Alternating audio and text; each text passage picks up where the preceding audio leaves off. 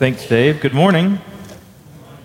My name is Jeff, one of the pastors here. Welcome to the Parkway Church. If you have a Bible, if you want to open it to Romans 6, we'll be in verses 12 through 14 this morning. And as you're doing that, I want to tell you about some of my most treasured possessions when I was a kid. And so there were a few things that I had when I was a kid that I just really loved. And so my bike was one of those things. I think every kid who has a bike just loves their bike.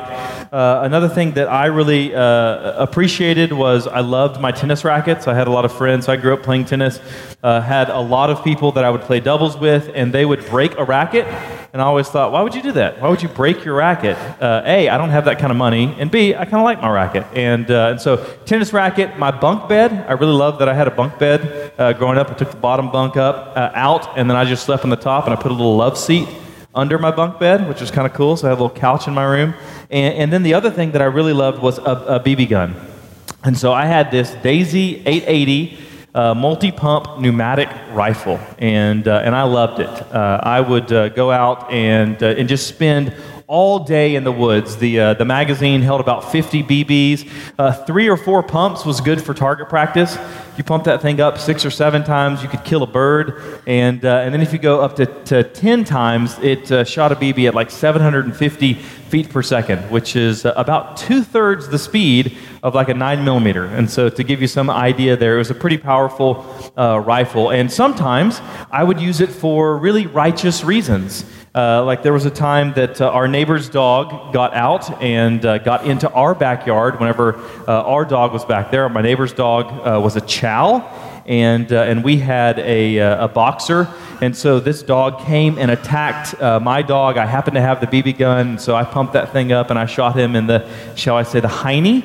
And so the dog stopped attacking my dog after that. Or my brother tells a story about a time that he was home alone and he thought he heard something, and so he went searching the house with this BB gun rifle, and so he's going and he's searched every room in the house, and the very last place he had to look was in my parents' bathroom. And so he goes into the bathroom and he checks my mom's closet, and then he gets to my dad's closet, and that's like the last place that he has. So he's just certain, because he, you know, obviously he couldn't say it's nothing. So he's just certain there's something in this closet. So he goes and he puts his hand on the handle and he swings the door open, and something lurches out at him, and that's how my dad's robe got a hole in it. And so sometimes we use this BB gun for righteous reasons. Sometimes we used it for unrighteous reasons. One time, I was out in the woods behind the house, and I saw a rabbit, and I shot it, and it made like the worst scream that you can imagine, and jumped up in the air like 3 feet, and then just fell over dead. I shot it in the eyeball, and I literally almost started to cry. It just made me so sad. My mother-in-law is going to hear this sermon. She's going to be angry with me because bunnies are her favorite thing. So hear me say that's not a righteous use of the gun, just to kill things just for no reason. I laughed maniacally every time I'd kill a snake, though. I loved killing snakes. But killing rabbits wasn't my thing. I killed a deer one time, not with the BB gun, but I almost cried then as well. But that's another story. Anyway, so sometimes we use it for righteous reasons. Sometimes I'd use it for unrighteous reasons. Most of the time, we just use it for highly irresponsible reasons. And so my brother, myself, and some of our neighbors really loved to play laser tag. But instead of lasers, we used BB guns. And so we were just running around, 13-year-old, 14-year-old kids with these high-powered pneumatic rifles. No eye protection, no helmets, nothing like that. Wearing shorts and t-shirts, just shooting each other with these rifles because we're morons. And so this is what we're doing. One time after we play, the kid who lived across the street, just for no reason whatsoever, the game's over, and he comes and he puts the rifle 6 inches away from my leg and just pulls the trigger. And it literally sticks in my leg. The BB just sticks there halfway into my leg. So I look at him and he looks at me, and apparently some look came over my face that told him he needed to run, and so he did, and I started pumping, and I shot him in the, shall I say, hiney. And he was a big boy, but boy, that kid jumped really, really high. And so, anyway, this was the use of BB guns for me. Well, what does this have to do with our passage? Well, our passage this morning concerns the use of weapons. And just like a BB gun, the Bible is going to talk about the fact that we can use these weapons for righteousness or unrighteousness. Now, in the context of this passage, when it's talking about weapons, it's not talking about guns. It's not talking about swords. It's not talking about bow staffs or nunchucks or anything like that. It's instead talking about the weapons that are what are called the members of our body, the parts of our body. And the way that we steward our body can be either for God, for the purpose of righteousness, or for sin, for the purpose of unrighteousness. So let's pray, and then we will dive into the passage together. Just ask first that you would pray for yourself, that the Lord would give you a mind that is attentive and a heart that is undivided.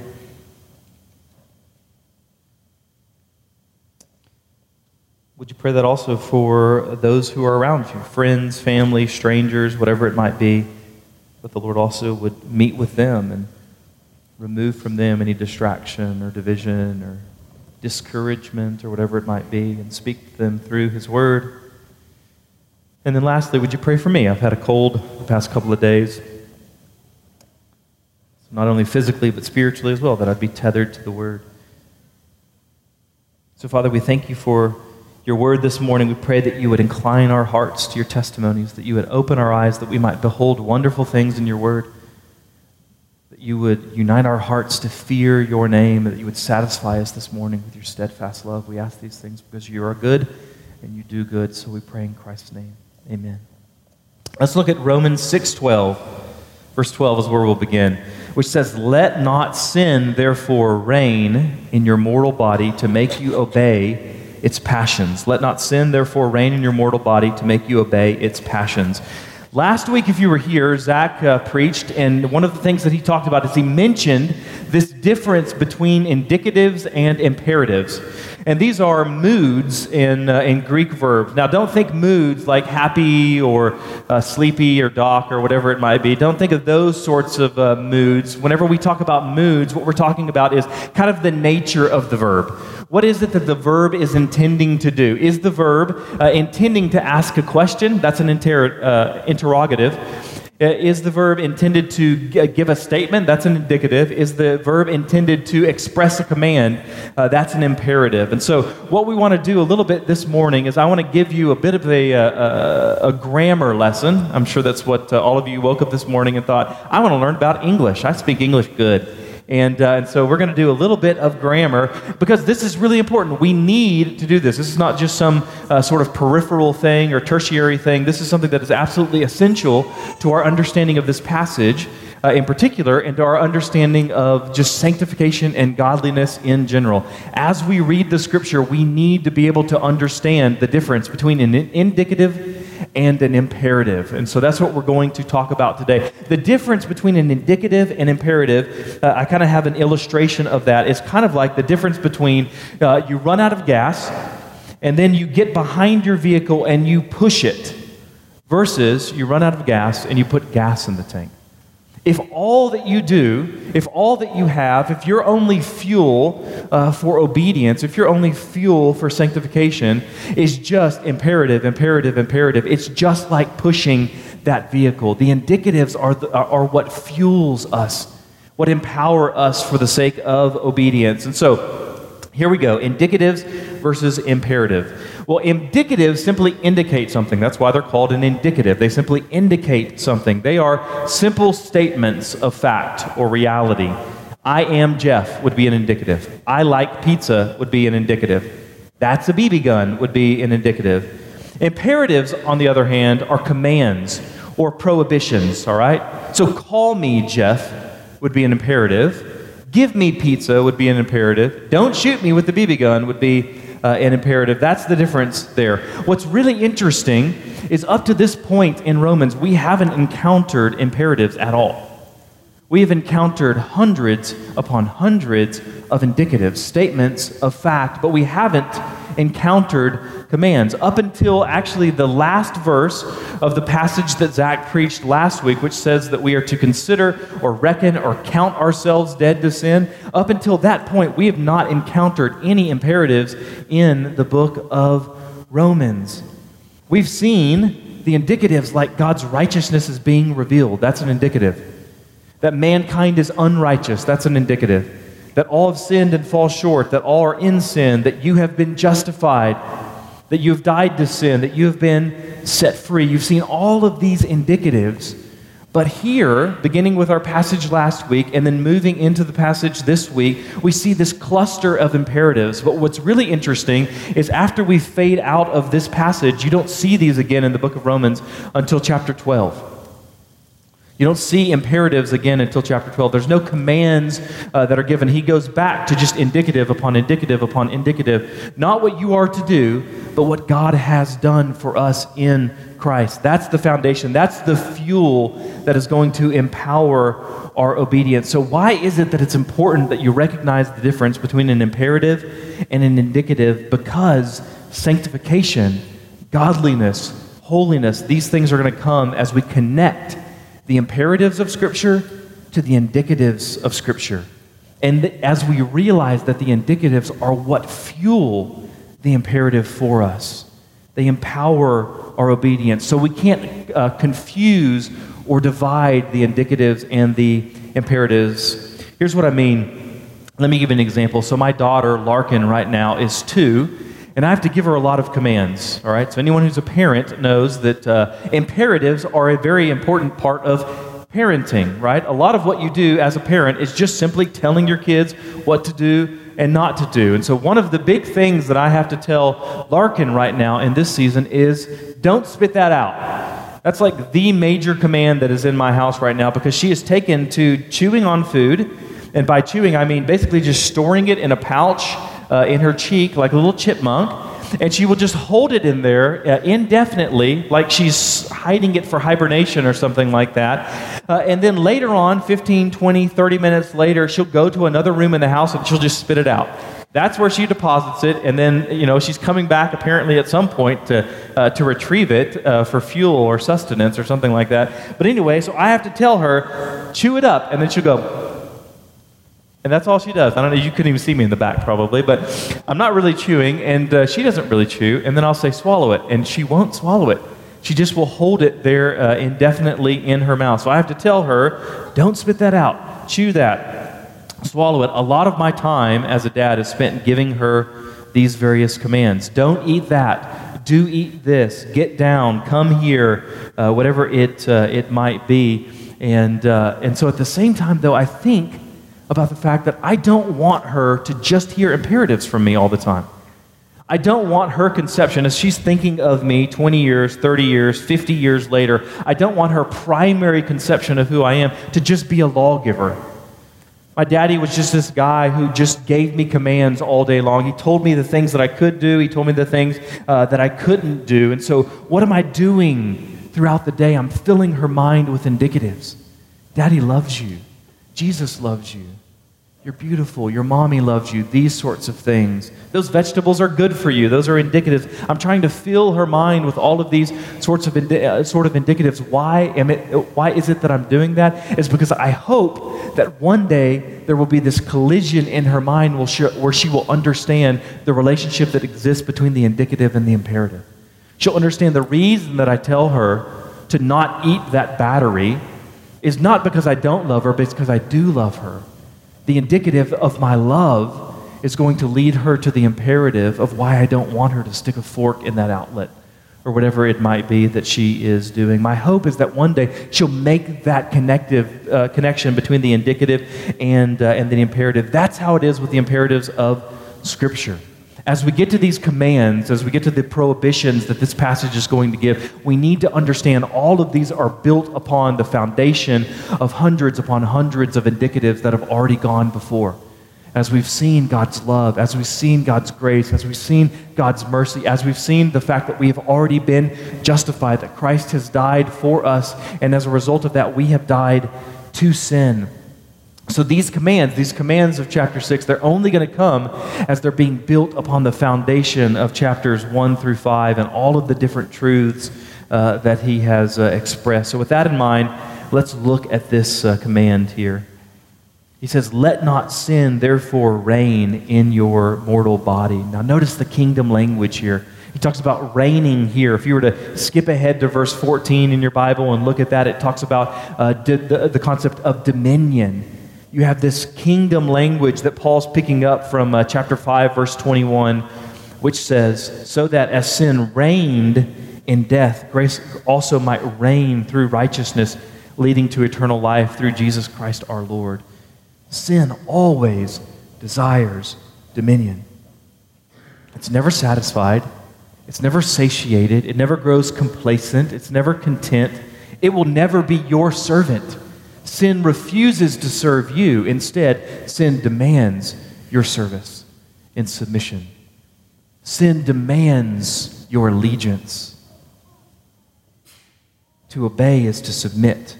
To obey is to acquiesce, to kneel to sin's reign and rule. And it says here that the way in which it's going to reign is when you obey passions, to make you obey passions. Now, you might think that when it's talking about passions there, and it has the little pronoun there, its, to make you obey its passions, you might think it's talking about sin's passions, but what's really interesting there is that's not grammatically what it refers to in the Greek. It's not to make you obey sin's passions. It's related to the word their body, to make you obey your body's passions. Do not let sin reign in your mortal body to make you obey said body's passions.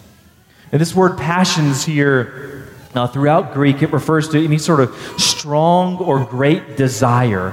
A strong or great desire. Sometimes it's used positively, as when Paul would write, he would say that my desire or my passion, same word in the Greek, my desire is to depart and be with Christ. So sometimes there's a positive connotation to passion, but oftentimes this word has a negative nuance in the New Testament. Not just a desire, but a controlling desire. Not just a passion, but a lustful passion. An inordinate desire directed toward an improper end. An inordinate desire directed toward an improper end. So in other words, you have these natural passions, you have these desires, and sin desires to capture it. Sin desires to capture it and to corrupt it. So does that mean, is what Paul's saying here, does that mean that we should be ascetics? Does that mean that we should kind of deny all passion, all pleasures? Well, not at all. That's not Paul's point at all. Paul's point is not that all desire or passion is bad. Instead, what sin is fulfilling a God-given desire in a God-forgiven way.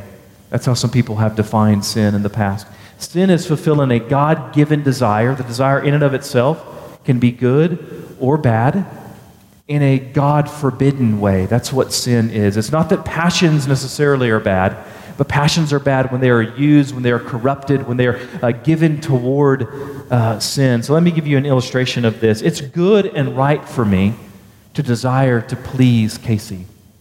That's my wife. It's good and right for me to desire to please her, to take her on dates, to buy her flowers, to write a little note for her, to tell her that I love her. It's not good and right for me to express those things to someone who's not my wife. Likewise, there are good and right desires that we might have, but when they're channeled in a certain direction, toward a certain end, they become sinful desires. For example, the desire for food or drink is good.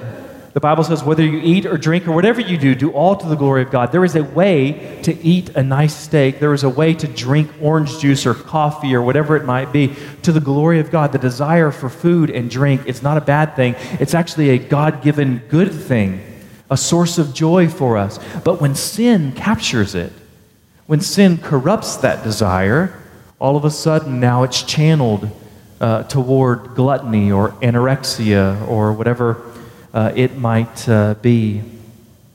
The desire for sex is a good and right desire or passion if directed toward your spouse. But if sin captures it, if sin corrupts it and channels it towards pornography or premarital sex or adultery or something like that. The desire for sleep is a good and right desire and passion.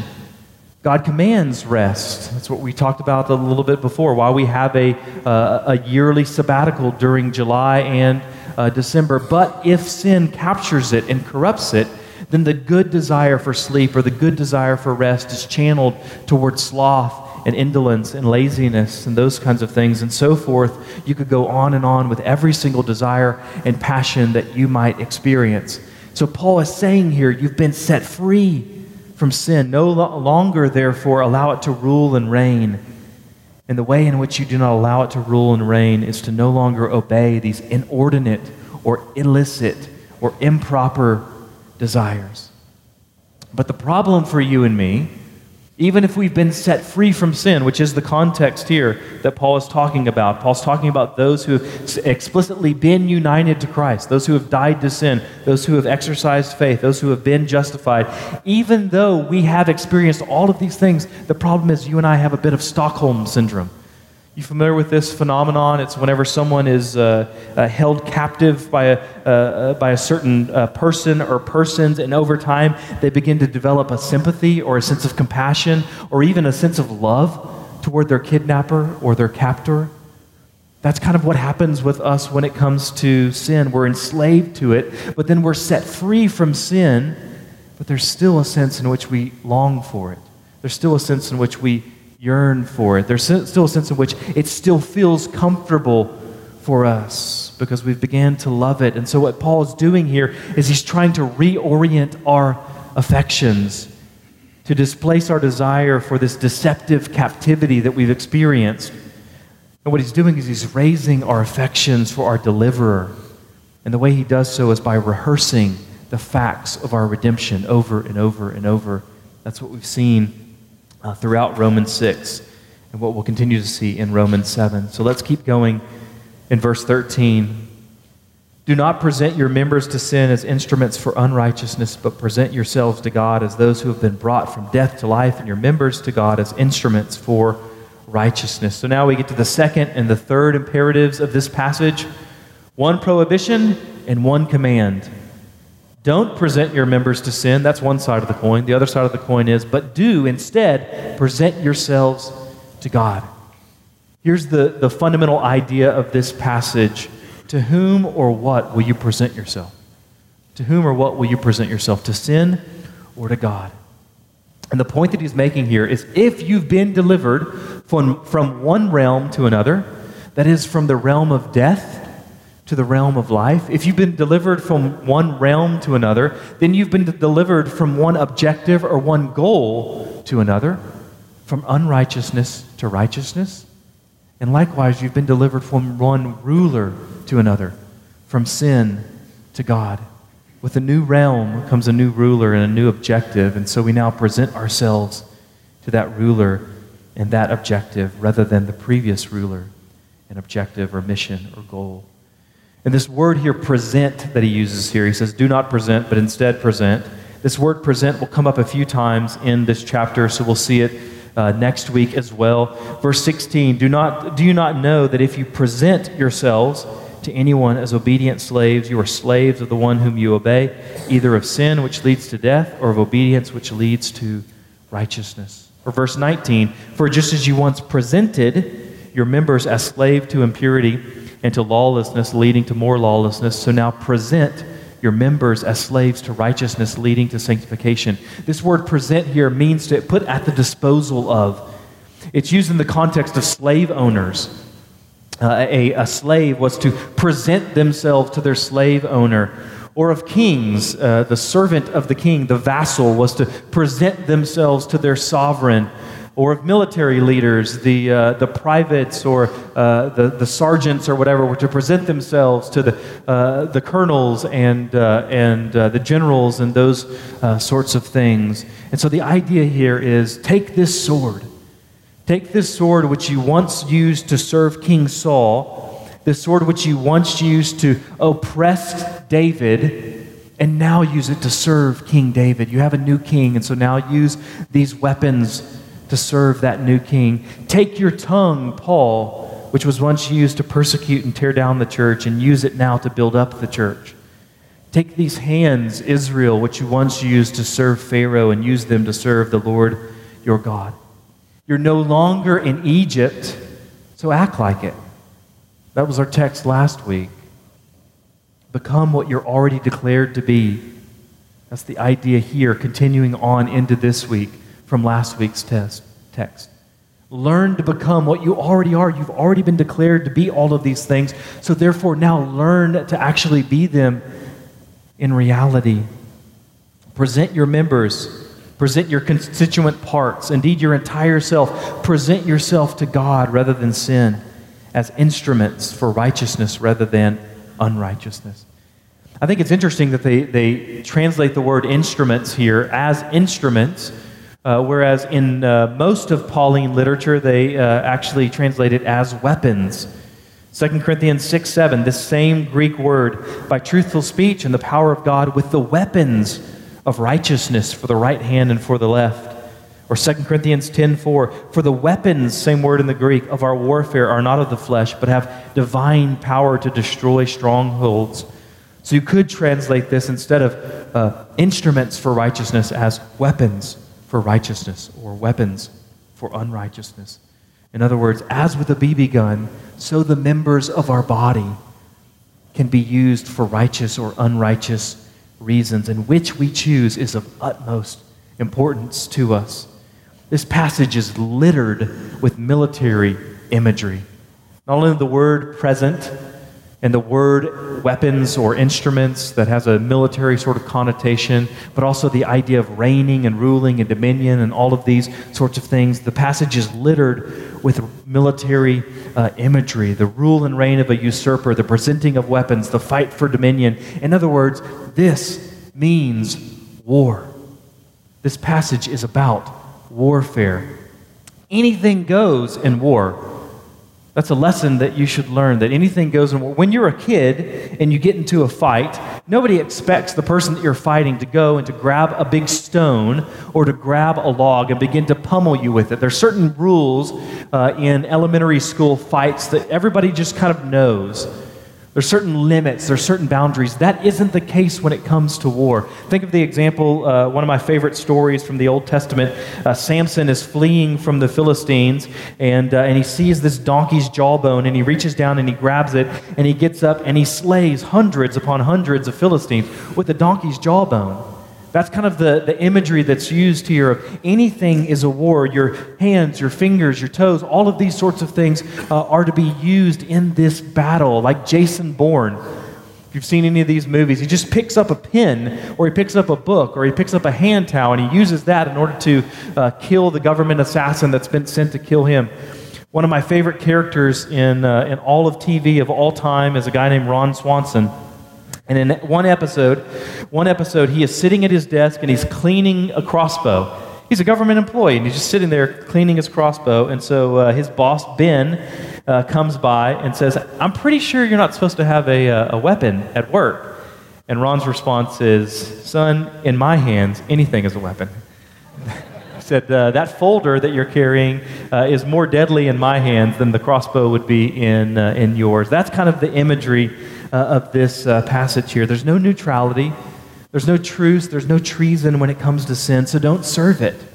Rather, serve God with every appendage, every member, every cell in your body. And this warfare imagery here is essential for you to grasp, because without it, you begin to grow lax. Imagine, if you will, you're playing laser tag and you have an opportunity to storm the other team's base. What's the worst that's going to happen to you? You get shot, and you're out for a game. Maybe if you're my age, you pull a hammy or something like that. That's the worst that's going to happen to you. Now, contrast that image, storming the other team's base and laser tag, with storming the beaches of Normandy. Those are fundamentally different things. There's a level of awareness, there's a level of seriousness that must be present in one that doesn't have to be present in the other. That's the imagery here of warfare. There can be no reckless abandon when it comes to sin. Imagine the difference between holding this super soaker water gun versus holding a high-powered rifle. With one, you're careful because you hold the power of life and death. With the other, you just hold the power of soaking people with water. So you don't care. You point it at people. You point it at people's eyes. You don't care what you're doing. It's just a water gun. Well, the members of your body are not water guns. They're high-powered rifles or pistols or samurai sword, so treat them accordingly. There should be no laxness, no casualness, no laissez-faire sort of attitude when it comes to sin. There should be no indifference. As John Owen once famously wrote, "Be killing sin, or sin will be killing you. This is life or death. This is warfare. If you don't feel the weight of this call to sanctification, then you don't understand sin or salvation or the gospel. You're running around on the beaches of Normandy with your little laser tag gun, oblivious to the bombs and the mortar shells going on, exploding all around you." So how do you do this practically? It says, present your members to God. Don't present your members to sin. How do you do this practically? How do you present your members to God as instruments for righteousness? We'll give two thoughts from the remaining passage. One from this passage, particular verse, and then the next from the next verse. The first thing you have to do is practice. Zach talked about this last week, just the importance of practicing virtue. You ever hear a drill sergeant yell out, "Present arms"? That's kind of the idea here. Present your members, present arms. Now, does the process of a drill sergeant yelling out, "Present arms," and then all of a sudden every soldier snaps into attention instinctively, is that actually instinctive? No, it's not something that is just learned organically or by osmosis or something. It's learned by practicing over and over and over and over and over again. It's learned through push-ups. It's learned through practice. It's learned through consequences. It's learned through boot camp. It's learned through all of these sorts of things. But over time, it then becomes natural. It becomes second nature. Well, virtue and sanctification can be like that. Again, we talked about that a little bit last week, that sanctification is learning to be what you already are declared to be. Zach used the imagery of a new dad. Before the baby comes, if you're super ambitious, you might take a class or two at the hospital. You might read a book or two or something like that. But then he or she comes and you're all of a sudden on this steep learning curve. No one's ready to be a dad or a mom whenever the baby's actually born. But the moment the baby arrives, you are a dad or a mom.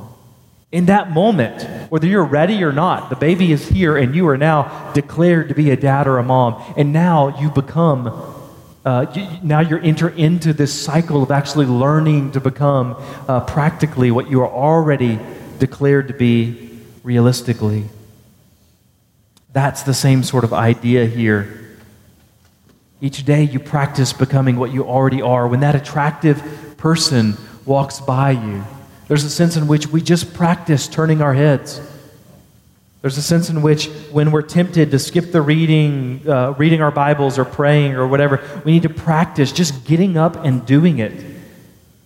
Discipline without delight isn't ideal. That's not ultimately where we want to be, but sometimes it's necessary to carry us through a season of drought. And as delight can lead to discipline, even so, discipline can lead to delight over time. Now, maybe this whole idea, maybe the idea as we're talking about practicing sanctification or disciplining yourself for holiness sounds weird to you. There's an entire strain of Christianity that really kind of stresses the idea that there should be no discipline. There should be only delight or whatever it might be. But this is a profoundly biblical idea. I won't have you turn there, but in 1 Timothy 4, Paul writes that we are to train ourselves for godliness. Train ourselves for godliness. The word there, train, in Greek is gymnazo. It's where we actually get the word gymnasium from. So train yourself, discipline yourself for the sake of righteousness.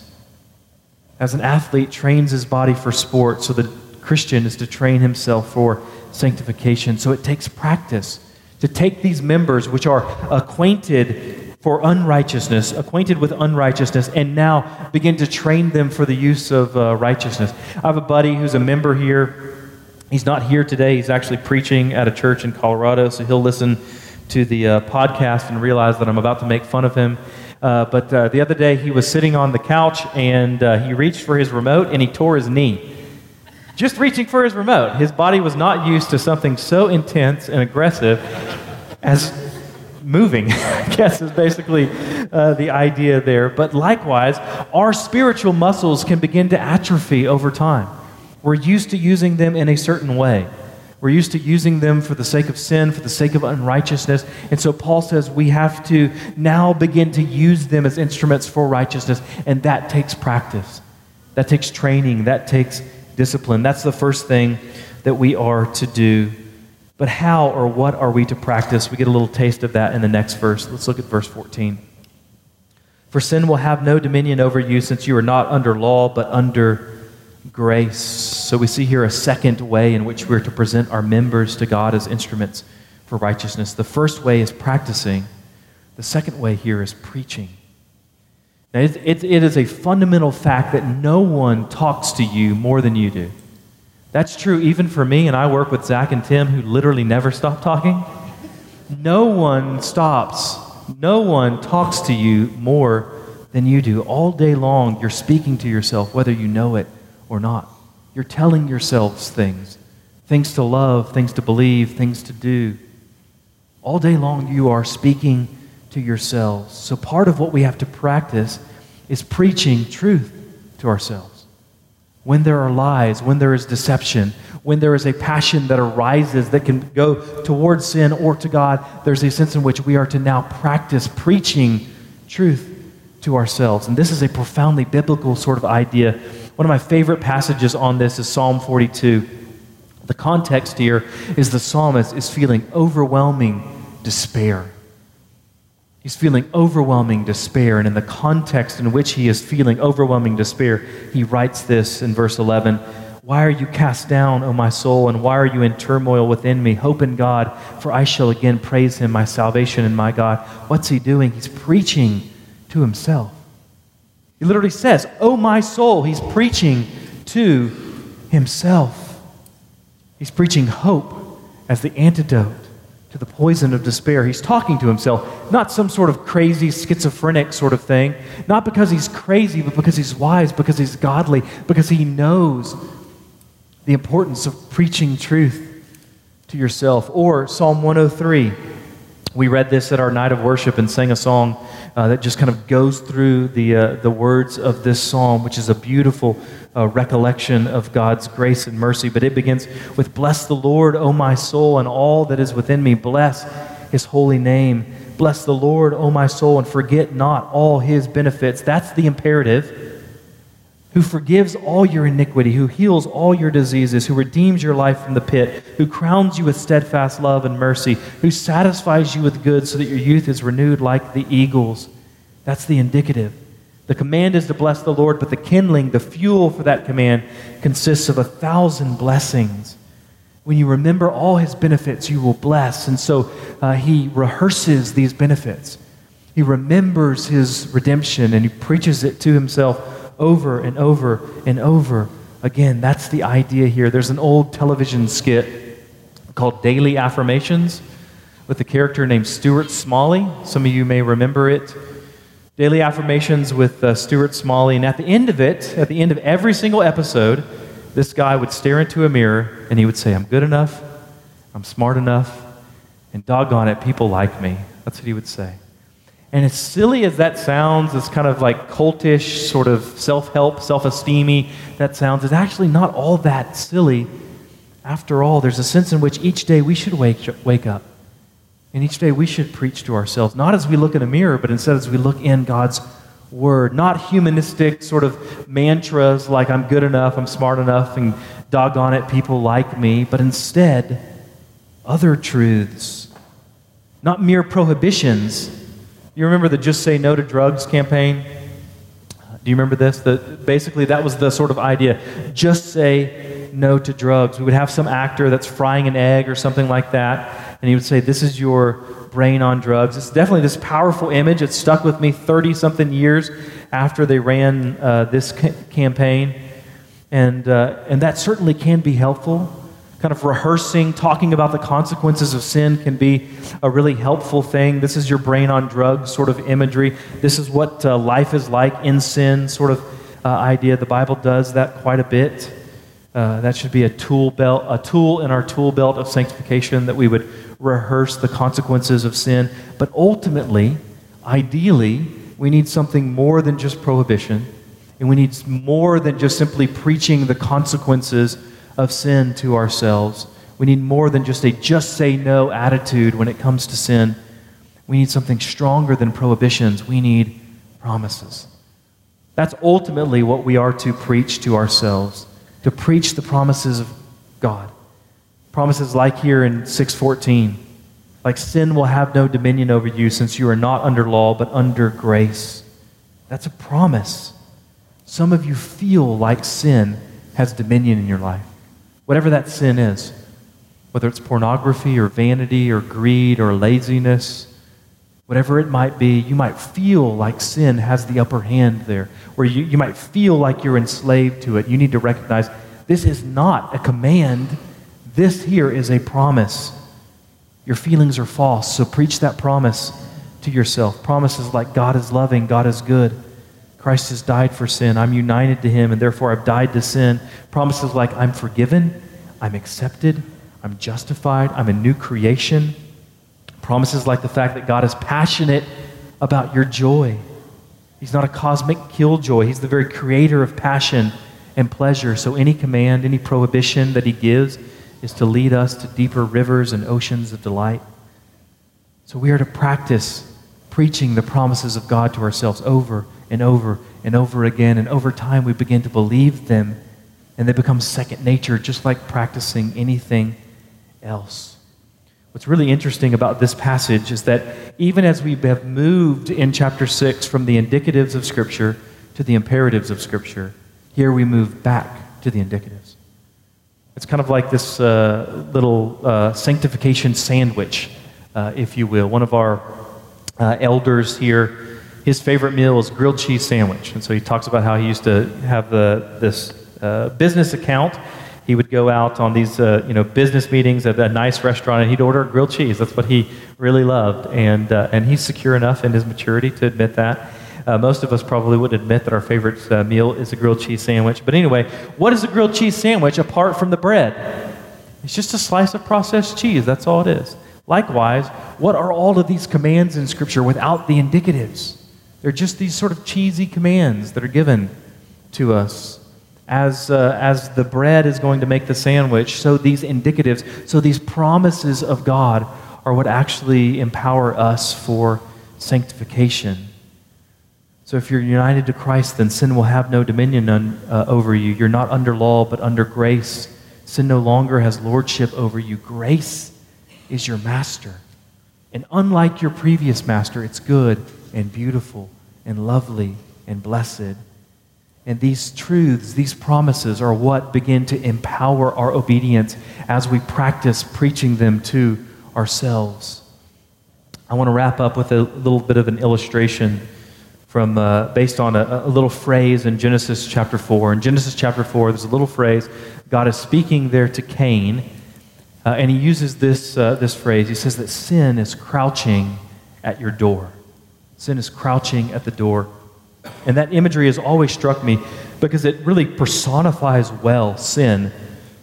Sin is this sort of active thing. It's not this impersonal sort of force. It's almost personified as if it's a person crouching at your door. It has these sort of characteristics of being actually like a human, like a person, not just some sort of a force. And it really kind of connotes that sort of imagery that the desire for sin is to capture, to kidnap, to kill, all of these sorts of it. It has this lustful violence to it.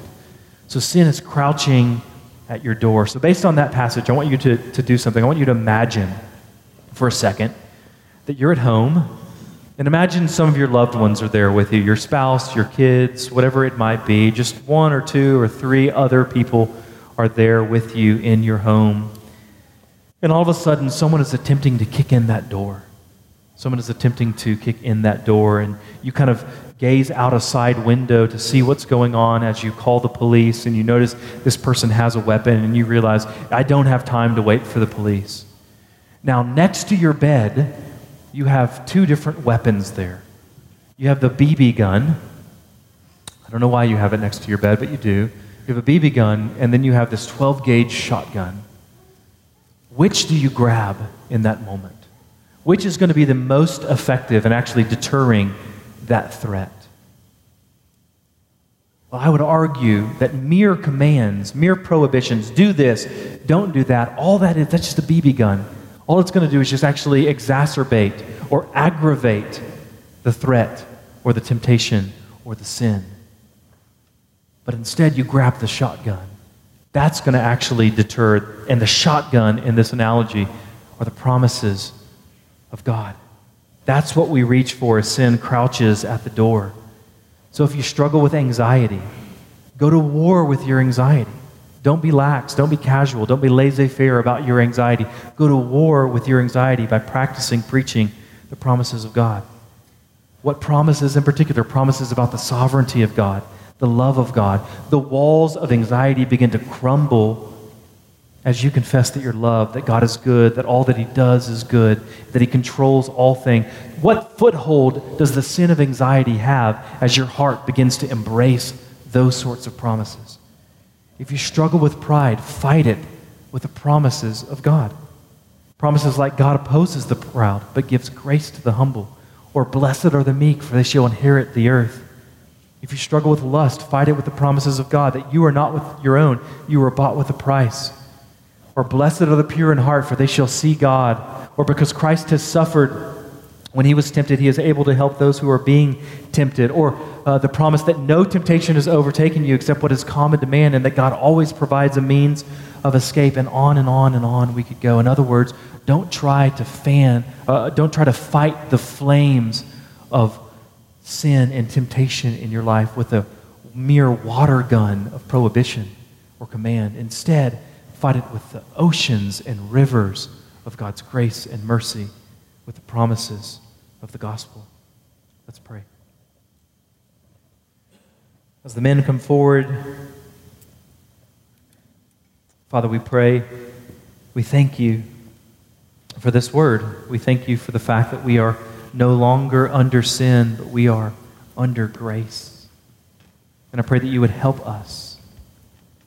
Help us, Lord, to no longer present the members of our body as instruments for unrighteousness, but instead we might present ourselves fully as instruments for the sake of righteousness, that we would recognize the seriousness of sin, the seriousness of this warfare imagery, and that we might have that sort of warfare mentality in our lives as we think about sin and grace and mercy and all of these things, that we might be a people who hate our sin and love You, a people who delight in Your promises and therefore present ourselves to You for Your glory and our joy.